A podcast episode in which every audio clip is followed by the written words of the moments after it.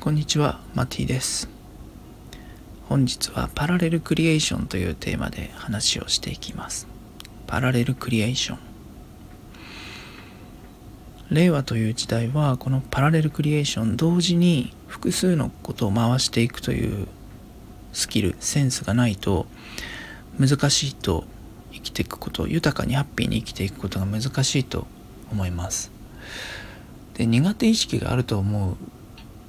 です。ある人にとってはパラレルクリエーション、えーマルチタスクですね。言い方を変えると。ただマルチタスクとはちょっと違うと僕は考えているんですが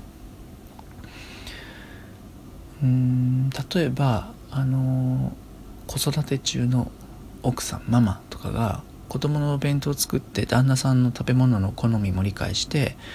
えー子供と大人では食べる量が違うからこうお弁当を同時に作る時に内容を変えたりボリュームを変えたりしますよね。栄養を考えたりアレルギーあの子アレルギーがあるからとか。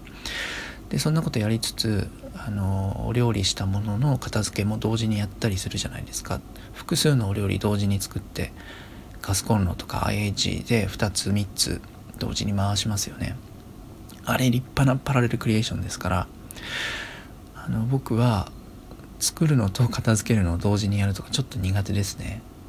割とこれ女性の方が得意な人傾向として多いと思います。あとはテレビ見ながら電話対応するとかね。手元で別の書類読みながら電話でおしゃべりする。これこれも多分女性の方が得意ですよね。ご飯食べながらおしゃべりするとか。これも僕すごい苦手です。だから本当みんなできるんですよ。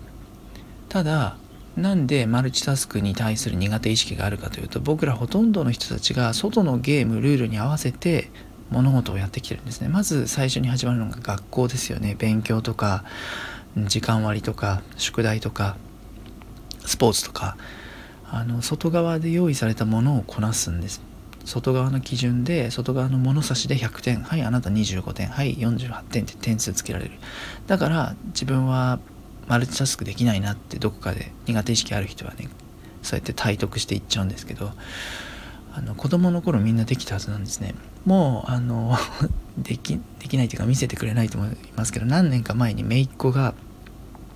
一人であのベラベラおしゃべりして、えっとまあ、子供の時ですね。ほんと幼い時に一人でままごとやってて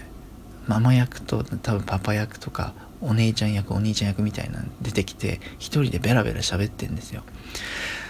これがまあ一種のパラレルクリエーションですよね。だから彼女が今後やりたいかは別としてもね脚本家とかやらせたらすごい舞台演出とかやらせたらすごくいいんじゃないですかね。一人で同時に全部わかるんだも。んパラレルクリエーション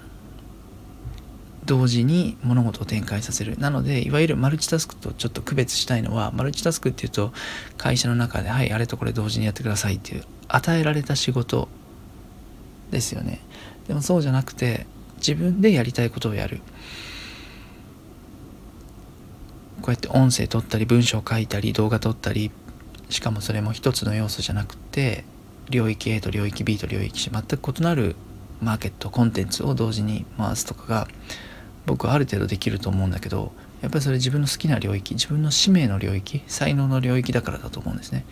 全然ここで興味がないなんか中世ヨーロッパの出来事を時間軸上に並べてとかはすごく嫌だし医学医学書をね3冊ぐらい同時に読み進めてとかそういうのもちょっと興味ないし苦手だと思うし。だから本当はみんな誰もがパラレルクリエーション同時に複数のことを回すってことできてるんですね。やってきてる。できてると思えない人は外に合わせて生きちゃってる。外のゲーム外のルール外のタスク。これ戻していくだけでパラレルクリエーションってできるようになります。で令和は何でこれが必要かっていうと今誰もが起業できるし情報にあふれてるしいいサービスって別にねどこでも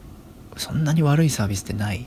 わけでその中で生き残っていくためには平成とか昭和のマーケティングとかね勝ち方のルールではちょっと弱いわけですよね。手品がうまいだけではマジシャンとしてやっていけなくはないけどちょっとねあの従来のようにはいかないと考えています。野球の選手も二刀流とかになってるわけですよね、まあ、あれも一種のパラレルクリエーションだと思うんだけどただ野球ができるだけじゃちょっと微妙。アイドルとかもただ可愛いだけだと何かそのプラスアルファないと可愛い子はいっぱいいるじゃないですか。っていうブランディング的な意味でもそれは別に起業するしないにかかわらず豊かに楽しく人生やっていくためにはパラレルなクリエーションが必要という話でした。